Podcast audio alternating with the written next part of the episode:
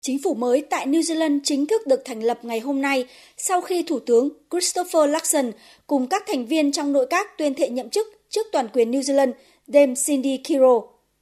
Nội các mới của New Zealand có hai mươi thành viên, trong đó ông Peter Winston cùng lúc đảm nhiệm vai trò Phó Thủ tướng trong nửa đầu của nhiệm kỳ trong thời gian mười tám tháng và là Bộ trưởng Ngoại giao của nước này. Phát biểu với báo chí sau khi nhậm chức, tân Thủ tướng New Zealand Christopher Luxon cho biết, các đảng phái trong chính phủ liên minh đã xây dựng một kế hoạch hành động cho một trăm ngày đầu tiên, trong đó ưu tiên cho việc giải quyết các thách thức mà nền kinh tế nước này đang phải đối mặt, khiến cho cuộc sống của người dân gặp nhiều khó khăn.